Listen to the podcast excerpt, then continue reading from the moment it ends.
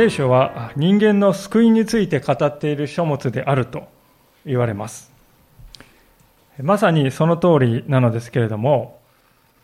では一体何からの救いを語っているのでしょうか。人生の問題がうまく解決して、ハッピーに生きていけるという意味での救いなのでしょうか。もちろん結果としてそのような恵みが与えられるということはありますけれども、やはりそれはやや周辺的なことと言えると思います。聖書が語る救いの最も中心的なことは、罪からの救いだと思います。聖書は人間の根本的な問題は罪にあるのだと語っています。その罪からいかにして救い出されるか、その道筋を鮮やかに示しているのがこの聖書なのであります。では、この罪というものは一体どこから来るのでしょうか？今日開かれている聖書箇所が語っている方はまさにそのことです。人間の罪は一体どこからやってくるのか？イエス様は当時の人々が考えていたこととは全く違う新しい理解を示されるわけです。そして実はそれは私たち日本人のこの罪理解ということにも大きく関係があることでした。ではそれはどのようなものだったのでしょうか。ご一緒に今日も聖書から教えられていきたいと思います。さて、今日の箇所ですけれども、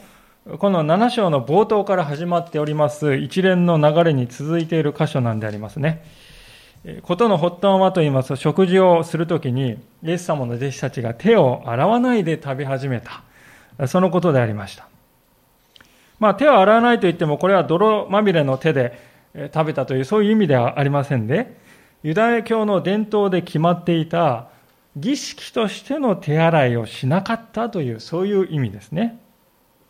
はたからそのですね、弟子たちの姿を見ていたパリサイ人や立法学者たちはここぞというばかりに師匠であるイエス様をですね、批判したわけであります。なぜあなたの弟子たちは手洗いをしないのか。まあ、それに対してイエス様はですね、彼らが自分たちが先祖から受け継いだ伝統ばかりを重んじて、肝心、要の聖書の言葉はないがしろにして、しかも無にしているんだと。強い口調で批判されたわけであります。今日皆さんとご一緒に見ていく箇所はそのすぐ後に起こった出来事から始まっています。イエス様はここで人々を集めて次のように語られたと書いてあります。14節、15節をもう一度お見せします。イエスは再び群衆を呼び寄せて言われた。皆、私の言うことを聞いて悟りなさい。外から入って人を汚すことのできるものは何もありません。人の中から出てくるものが人を汚すのですと。イエスはまず多くの人々を集めたとあります。皆さんおいでなさい。ちょっとこっちに来てください。まあ、今から語ることはとても大事なことであって、多くの人々に承認になってもらうですね、必要があるから、イエス様はわざわざご自分から集めるんですね。そして、私の言うことを聞いて悟りなさいと言うんです。あここで聞くというのはただですね、音声として、音としてこう、耳に入れるという意味ではなくて、心を開いて、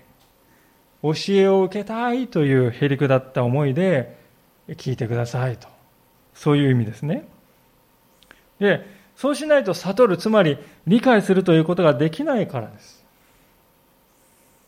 でそうしておいてイエス様が語られたことは何かというと、人を汚すことができるものは人間の外にあるのではないんだよ。それは人間の中にあるんだよという非常に重要な原則でありました。イエス様はなぜこのようなことを言われたかというと、まさに先ほどまで繰り広げられていたですね、手を洗うべきか洗わざるべきかっていう、そういう論争ね、それを受けてイエス様はこのことを言っておられる。パリサイ人たちは手を洗わなければあなたは汚れると盛んに主張いたしました。ところがイエス様は、外側からのもので人が汚れるなどということはないのだと断言されたわけです。むしろ人を汚すものは人間の中にあるのだという。これはですね、当然、パリサイ人たちが言っていることをね、その主張と真っ向からそれを否定するものでありますから、大変危険な言葉でもあるわけですよね。イエス様がですね、本当にこう十字架に、え、つけろと、あのようになっていく一つの原因はこのように、当時の主流派の考え方はですね、イエス様が本当に正面から否定するようなことを何度も何度も行っておられたということがあるわけであります。非常にですから重要なことをイエス様は言っているわけですけれども、弟子たちはですね、この重要なイエス様の言葉の意味がさっぱり分かっていなかったようですね。まあ、マルコの福音書ではこういう場面が何回も出てきますけれども、それで17節のようなことが起こります。イエスが群衆を離れて家に入られると弟子たちはこの例えについて尋ねた。イエスは彼らに言われた。あなた方までそんなにも物分かりが悪いのですか？わからないのですか？外から人に入ってくるどんなものも人を汚すことはできません。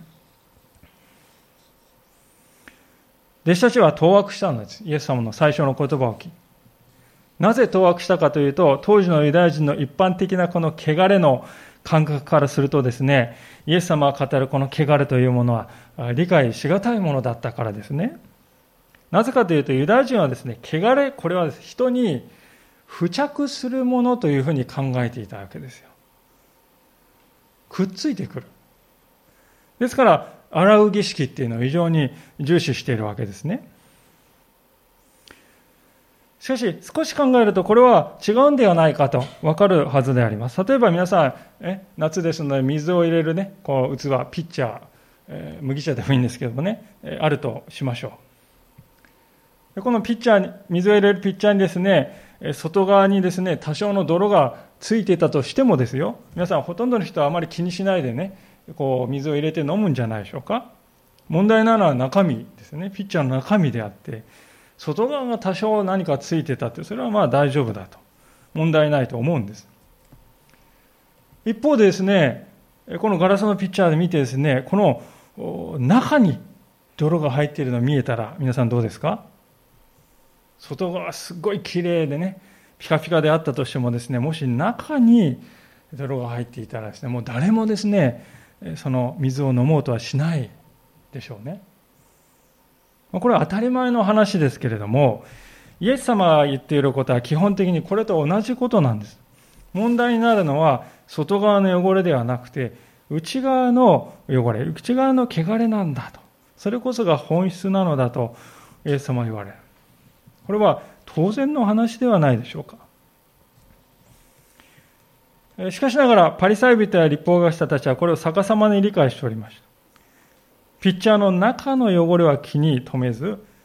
外についた汚れにばかり気を取られていたわけです。一体なぜこのようなおかしな盗作が起きたのか。確かに私たちは旧約聖書を開いていきますと、人がですね、どういう時に、どういうものに触れた時に汚れるかということがね、ある程度細かく書いてあるのは事実です。パリサイ人や立法学者たちはその部分に非常に注目してですね、我々はどうやったら汚れないで過ごせるかということを研究する、まあ、それに没頭しておりました。その結果ですね、聖書に書いていない独自のですね、細かい規則をどんどんどんどんこう付け加えていってですね、肥大化させていった。規則集というものが聖書とは別に出来上がりましたね。いつの間にかそれを聖書よりもこっちの方が大事なんだというふうに従うようになっていった。でその結果どうなったかと言いますと、神様の言葉に従って生きるということではなくて、いかに自分たちが定めたこの規則に触れないで済ませられるか、それが彼らの関心事になっていきました。それがですね、関心の一番先頭にあるもんですからね、当然皆さん、親を愛するとか、人を愛するとか、まして神様を愛するとか、まあ、そういうことはですね、こう脇に追いやられて、そっち抜けになっていくのも当然と言えるかもしれません。それでも彼らはですね、我々は聖書を守っているのだと。我々は自分の身を清く保っているのだ。我々は素晴らしい信仰者だと。誇らしく思っていたわけでありますね。しかしそこには重大な落とし穴がありましたね。それは何かというとですね、彼らがよりどころにした旧約聖書の立法の規定もですね、まあ、それ開いてみますとですね、何もこの外面のきあの汚れを清める、そのことだけしか書いてないかというと、そうではないですよね。むしろ非常に多くの部分がですね、動物の犠牲をどのように捧げるかという、それを書くことに裂かれているわけであります。あなた方は罪を犯した時はこれこれの犠牲をね捧げ物として神様に捧げなさいよと。非常に細かく書いてあります。でそれによって示されていることはですね何かというと人間の罪が許されるためには別の命が必要なんだよというそういう原則なんですね。命をもって人間の罪は処理されなければいけない。あがなわれなくてはならない。つまり、人間の罪というのは何も表面にですね、ついたという程度のものでは、軽いものではなくて、命に関わる、もっと根本的なものなんだと、神様は私たちに教えておられるということですよ。それは明らかに人間の外側の話ではありませんで、内側に関わる問題であります。そのことがわかるのはですね、あの詩篇の51編、ダビデという人が書きましたね。ダビデは詩篇の3分の1を書いた人物として知られていますが、この彼が記した詩篇の中でも最も有名な詩篇とも言われる詩篇51編のですね、16節のところにこのように書いてあります。新科学2017の聖書は986ページになりますね。詩篇51編の16節と17節をお読みいたします。新科学2017、986ページです。それでは読みします。詩篇51編の16節誠に私が備えても、あなたは生贄を喜ばれず、全焼の捧げ物を望まれません。神への生贄は、砕かれた霊、打たれ砕かれた心神よあなたはそれを蔑まれません神への生贄は砕かれた霊打たれ砕かれた心だと彼は言っておりますダビデはこの時ですねあらゆる家来の中でも一番忠実な家来とも言えるこのウリアという人の妻のバテシバを奪い取って、ウリアを戦死させるという悪行を行ったわけです。その悪をですね、神様から示された後で記したのがこの詩篇51編であります。彼はここですね、自分の問題というのは表面的な問題ではない、内面の問題であると。心の問題であって、霊的な問題であるということを理解しておりました。ですから、自分に問われているのは表面的で中身のない何かの儀式を行うということではなくて、心の変革であり、霊の悔い改めなんだということを知っておりました。ですから彼はですね、言い訳もせず、ジタバタすることもなく、神様の前にただこの神戸を垂れて、ひれ伏すわけですね。主なる神様以外に私を許すことのできるお方はいないのだと。そう認めてその方の前に何も持たないでただ彼はひれ伏したわけです。イエス様の時代のユダヤ人たちはそのことを理解していなかったか、あるいは忘れていたと言えるでしょう。彼らにとって罪を処理するということはお務めでありました。決まりきった手順である。そこに何の情熱も、何の悔い改めも伴っていませんでした。まあ、極端な話をするとですね、夕食のおかず今日何しようかなって頭の中考えながらこう手洗って。そういうこともできてしまう。そして手順をとにかく守っていればですね、あなたやってないでしょうと言われることはない。誰からも責められないで済むんですね。でそういう状態が続いていきますとですね、心とか霊のこの在り方っていうのは置き去りになっていくわけであります。イエス様が指摘したのは、そういう彼らの宗教の本末転倒した姿であります。イエス様の弟子でさえも、当時そのような無理解から抜け出すことができないでいた。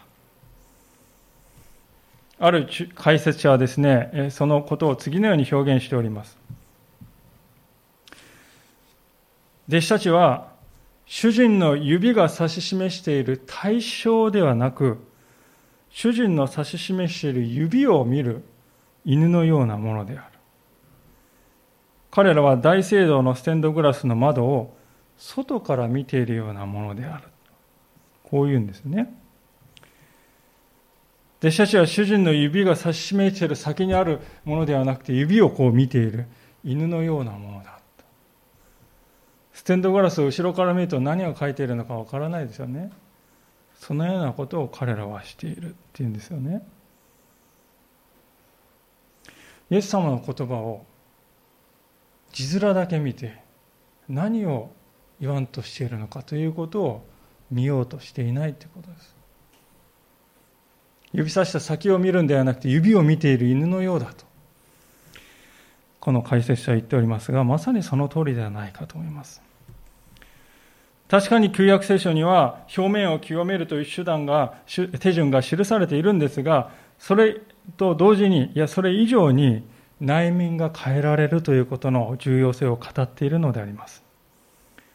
でこれはですね内面か外面かっていう対立することではなくてそうではなくて神の民は外側においても内側においてもあらゆる部分において記憶されたものでなくてはならないということを語っているわけですよね、旧約聖書は。目に見える部分が良ければね、内側はまあどうでもいいんですよ。そうではないと。あるいは反対に、内側が清ければ外側っていうのは無頓着でもいいんです。そうでもない。キリスト者の生きる道というのは、内面の清さが外側にまでこうにじみ出ている。そういう道だということです。内側と外側が矛盾することなく一致しているということ。つまり表裏がないということ。それが主が願われる信仰者というものなんだということですね。まあ、そういうわけでイエス様は食べ物が人を汚すということはないのだと断言なさったわけであります。マルコの福音書7章の19節それは人の心には入らず腹に入り排泄されます。こうしてイエスはすべての食物を清いとされた。それは人の心には入らず腹に入り排泄されるだけだと。イエス様がこう言われたのは考えてみると当然のこととも言えると思います。私たちはどんなに美味しいものを食べようが、反対にどんなに腐ったものを食べようが、それは心には影響しないですよね、皆さん。食べ物には心には入らないで、最終的には消化して、トイレに出ていくだけでしょうと。当たり前の道理ですが。ですから、何を食べるかということは心の清さとは何の関係もないんだと。故にそのようなものに心を奪われていることは愚かなことではないか。イエス様が言われることです。私たちはですね、パリサイ人の姿を見て、なんかですね、頭の固い、え頭でっかちの人だななんて笑うかもしれませんけどね。じゃあ私たちは本当に彼らと違う道を歩めているのだろうかと問われる気もするんですね。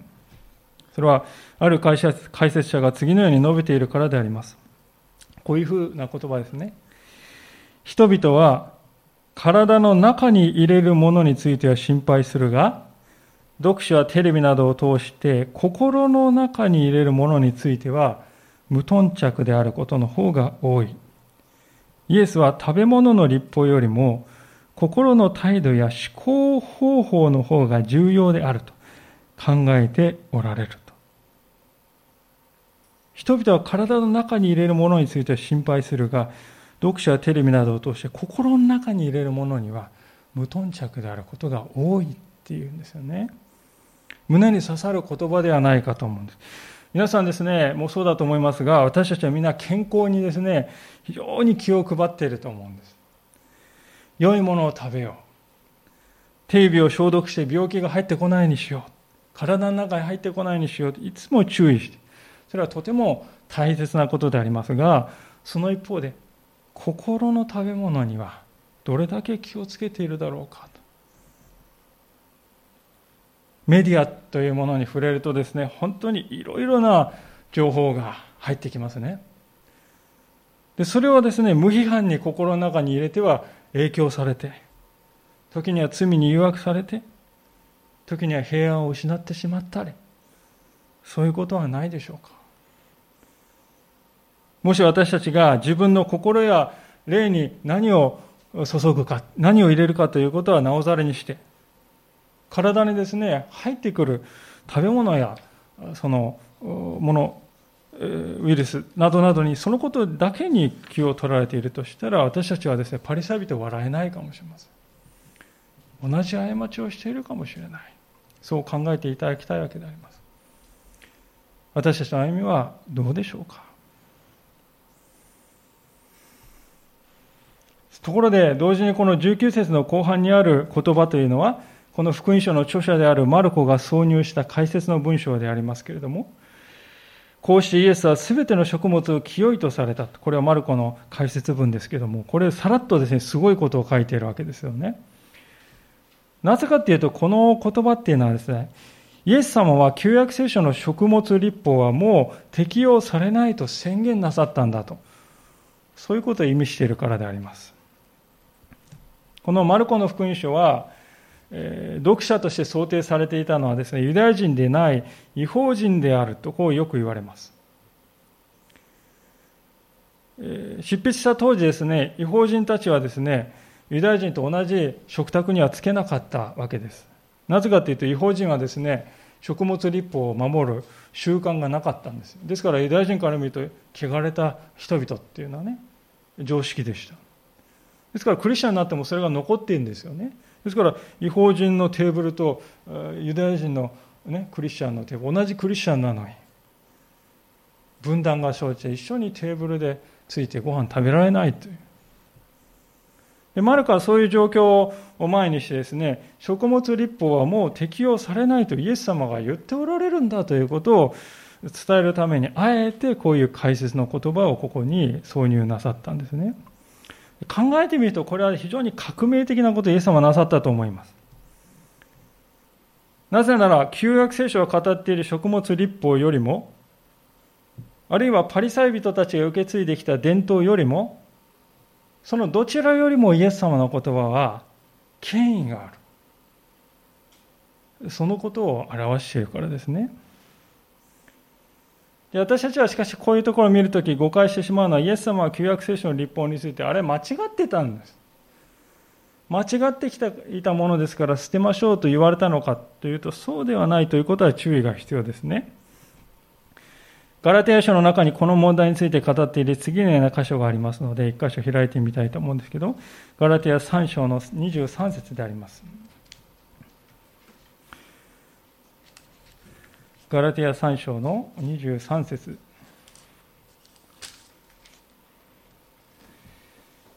えー、新科学2017で378ページになります。ガラテヤ書の3章の23節からのところですね。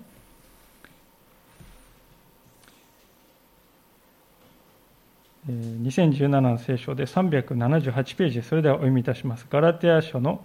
3章の23節から26節まで。信仰が現れる前、私たちは立法のもとで監視され、来たるべき信仰が掲示されるまで閉じ込められていました。こうして立法は私たちをキリストに導く養育係となりました。それは私たちが信仰によって義と認められるためです。しかし、信仰が現れたので、私たちはもはや養育係のもとにはいません。あなた方は皆信仰によりキリストイエスにあって神の子供です。まあ、養育係という言葉が出てきましたけどパウロがここで語っていることは、要するに、立法というものは私たちにとっては、乳母の役割を果たすものだったんだということですね。乳母。乳母というのは一定期間赤ちゃんにですね、母親に代わって父を飲ませる女性のことを乳母と言います。で当然ながらやがてですねその赤ちゃんは乳を飲むことをやめてね。成長して、えー、自分の親の本当の親のもとで成長していくようになるのであります。でそうなるともはや乳母の世話を受ける必要ってないですよね。でそれはですね乳母がやってることは間違ってたってわけじゃない。かつては乳母は必要だった。自分の力で生きられない幼い頃は乳母は必要だったんです。でも自ら立って成長していく力を与えられればもう乳母は必要なくなるわけですよね。で立法というものも同じなんだよということですよ。イスラエルの民がですね神様という方はですね長きにわたって忘れていたあの出エジプトの時代。罪とは何か清さとは何か何もわからない時には立法の基準というものは必要なんですね。立法によって何が正しくて何が間違っているかということを教えられて、それに守られて生きることが必要でありました。しかしイエス・キリストがおいでになった今はもうその必要がなくなった。なぜなら、神ご自身が私たちを直接導いてくださるわけです。立法が伝えようとした神という方の全てがキリストのうちに現れている。そういう方は私たちはすでにいただいた。出会った。それならどうしてこの上乳母のもとにとどまる必要があるだろうかと。遠の昔のおっぱいを卒業したはずの子供がまた乳母のところに行っておっぱいに吸い付くということ。そんなことをする必要がどこにあるだろうか。そう言っているわけですよね。山登りをするときに地図をが必要でありますけれども地図が必要なのは頂上に着くまでのことでありますね。頂上に着いたらもう地図を取り出す必要はなくなるわけです。同じようにイエス・キリストという神様の救いのですねご計画の頂点におられるお方が現れた。私たちはその方に出会ったのならもうそこに至るまでの地図である立法は必要がない。イエス様が今日の聖書箇所で弟子たちに語っておられるのはそのようなことであります。あなた方は立法の下にいるのではなく、神のこの自由の中に生きている。それが福音書の全体を通してイエス様が私たちに語りかけていることであります。さて、ここまで私たちは人を汚すと言われていながら、実は汚さないものに主に注目しながら学んできましたけれども、今度はですね、今日のメッセージもタイトルになっています。人を汚すものに目を移したいと思います。人を汚さないものから人を汚すものに目を転じたいと思いますけれども、イエス様はですね、何が人を汚すと言っておられるかっていうことですが、それをマルコの福音書の7章の20節のところに戻りたいと思いますけれども、このように語っておられます。マルコ7章20節イエスはまた言われた。人から出てくるもの、それが人を汚すのです。内側から、すなわち人の心の中から悪い考えが出てきます。みだらな行い、盗み、殺人、姦淫、貪欲、悪行、欺き、公職、妬み、罵り、傲慢、愚かさで、これらの悪は皆内側から出てきて人を汚すのです。とこうイエスも言われた。イエス様は人を汚すものは人の外にではなくて人の中にあってね。しかも心の中に前から存在しているのだとこう言っておられるわけです。それが人を汚すんだと言うんですよね。20節にはそれが人を汚すとこの汚すと書いてありますけれども原文のギリシャ語を開きますとここは現在形で書かれております。ギリシャ語の現在形っていうのは、継続の意味があるんですね。今、現に怪我していて、しかもそれがずっと続いているという意味です。でその具体的な例がですね、21節から22節に書いてある悪行のリストですよね。つまり、人間のうちには汚れた泉のように悪を生み出すものが存在していて、それが絶えることなく悪を生み出し続けている。そしてそれが人を怪我し続けているとイエス様は言っているのです。問題の根本はそこにあるのだと主は言われるわけですね。こういう話を聞きますと、心の中にどこか反発を感じる方もおられるのではないかと思います。そんな失礼なことを言わないでほしい。確かにね、私悪い面はありますよ。でもね、いつもじゃないですよね。良い時の方が私多いですよ。それなりに真面目に生きてきましたしね、そう生きたいって願ってるんです。そんな悪を生み出す泉なんて存在しませんよ。人生真面目に私生きてきたという思いが強い方ほどそういうふうに感じるのではない考えるのではないかと思いますねもちろんそのように考えるお気持ちはよくわかるのであります。誰でもですね自分のこの真の姿に目を向けるということは難しいしましてそれがですねネガティブなことであればなおさら難しいですよね。そこで、ぜひとも理解していただきたいことは、イエス様がこのように言われるのはですね、私たちを貶めるためではなくて、私たちに自分の現状を正しく理解してほしいからだという、そういう思いでイエス様は言っておられるんだということですね。イエス様は私たちを断罪するためではなくて、救うためにこのことを言っておられるということなんです。例えば皆さんがですね、お医者さんにかかりましてね、検査をします。検査の結果、重大な問題が出てきた。重大な病がある。その時ですね、お医者さんはそれを患者である皆さんに伝える義務がありますよね。伝えないでお医者さんが、これはちょっとまずいけれども、これを言うとこの人は受け入れられないかもしれないから、黙っとこうって。そんなことをですね、お医者さんがして放っておいたらですね、後から責任問題になります。重大な問題になりますよね。何か見つけたらそれをですね、まあ、本人直接じゃないにしろも家族には最低伝えてそれをですね治療に向けていくそれを伝えるという義務を医者は負っておりますでイエス様はですね同じ使命感を持って語っておられるということなんですよね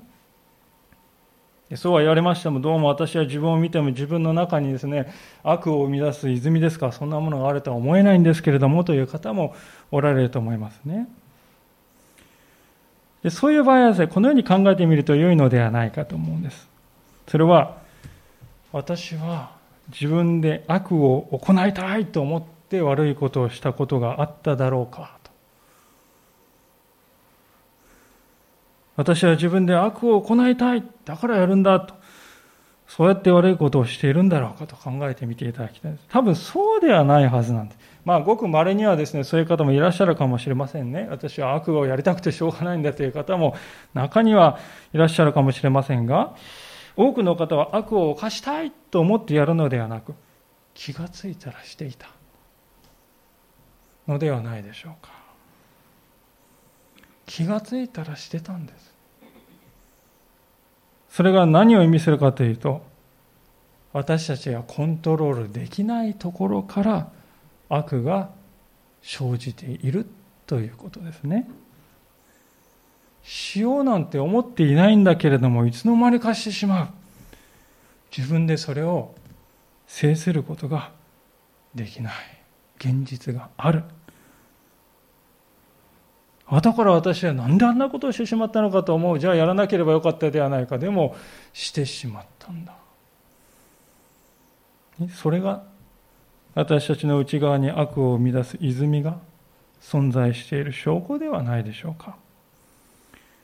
悪を行ってやるんだ、悪いことがやりたくて仕方ないんだ、そんなことを誰も願っていないのに気がつくとしてしまう。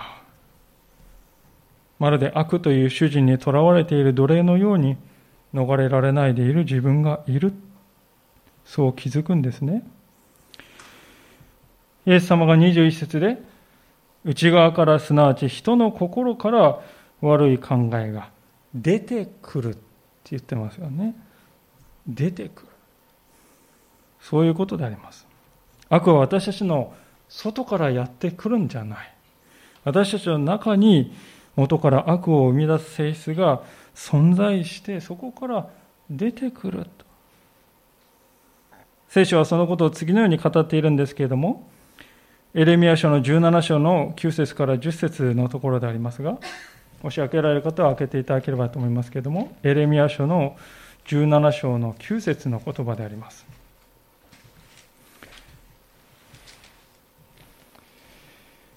えー、2017聖書で1321ページですね。エレミア書17章の9節1300旧約聖書の1321ページです。それではお読みいたします。人の心は何よりもねじ曲がっている。それは癒しがたい。誰がそれを知り尽くすことができるだろうか。私、主が心を探り、心の奥を試し、それぞれの生き方により、行いの身に従って報いる。人の心は何よりもねじ曲がっていて、それは癒した癒しがたい。誰がそれを知り尽くすことができるだろうか。誰も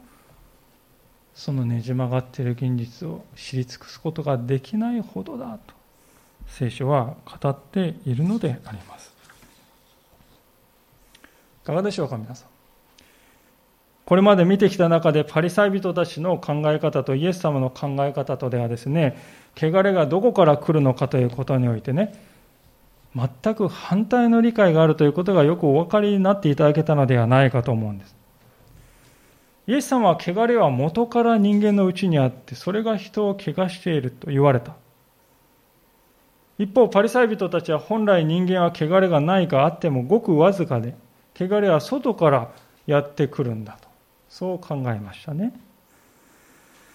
実はあの日本人の一般的な罪理解というのはこの後のパリサイ人の、ね、考え方にとても近いなと思うんであります。まあ、一例を挙げますと神道の中にはですねその特徴を見ることができると思うんですね。神道の中ではですね神主さんが来てですね皆さんお祓いをするんじゃないですかお祓いを。でお祓いに使う道具っていうのは皆さんですねあるものに似てるんですけどそれは私たちが部屋のお掃除をするときに、埃をですね、払うときに使うですね、あの畑に似てるんじゃないでしょうか。で、お祓いのですね、動作っていうのはまさしくですね、その埃を払うですね、動作そのものですね。埃をこうパッパッとこう払う。お祓いっていうのは払うっていうことです。汚れを払い落とすっていうことなんですね。つまり、神道において人間の汚れっていうのはですね、はたき落とすということで取り除けるのだと考えているということなんですね。つまり、汚れというのは表面につく埃のようなものであって、それをこう払えばね、また清くなるのだと考えているということであります。で、これを見てですね、お分かりだと思うんですが、パリサイ人が考えている罪のですね、理解と非常によく似てるんじゃないでしょうか。ですからこれはですね、日本人だ日本だからとか西洋だからそういう問題ではなくて人の考えることってのはどこでも同じなんだということだと思います。パリサイ人はですね汚れは外から来るものだと考えました。表面につくものだと。ですから外側を洗えば落ちると考えましたね。日本人もこれと同じように汚れは表面につくものだと考えますですからお祓いをして払い落とそうとするのですねそうすると汚れは取り除かれて清くなれると考えますもしより重い汚れの場合は、みそぎということを行いますね。神主さんは時々するように水で体を洗う儀式のことです。まあ、日本で政治の世界で不祥事を起こした人がしばらくするとですね、みそぎは済んだと言ってですね、再登場されることありますけれども、その背景にあるのは、表面を洗ったから大丈夫なんだという、その理解なんです。これまで見てきてお分かりのように、イエス様が語られた罪や悪というものは、このような立場とは正反対であるということがお分かりいただけると思います。それは外からやってくるものではなく、人の内から生じてくるものです。それはどこからともなく現れるものではなく、すでにあるものです。払ったり洗ったりして取り除けるものではなくて、心が根本的に清められて、新しくされない限りは決して取り除くことができないものであります。言うまでもなく私たち人間はですね、自分で自分の心を変えるということはできないわけですね。皆さんもですね、悪い習慣が自分で自覚しているのがあって、なんとかそれをやめようと努力したけれども、三日坊主だった。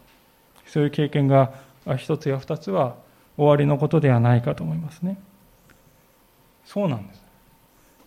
私たちは自分で悪いと分かっている癖の一つをやめることにさえも苦しんでいるんです。まして悪の泉を根こそぎ取り除く。到底私にはできない。容易に想像できるのではないでしょうか。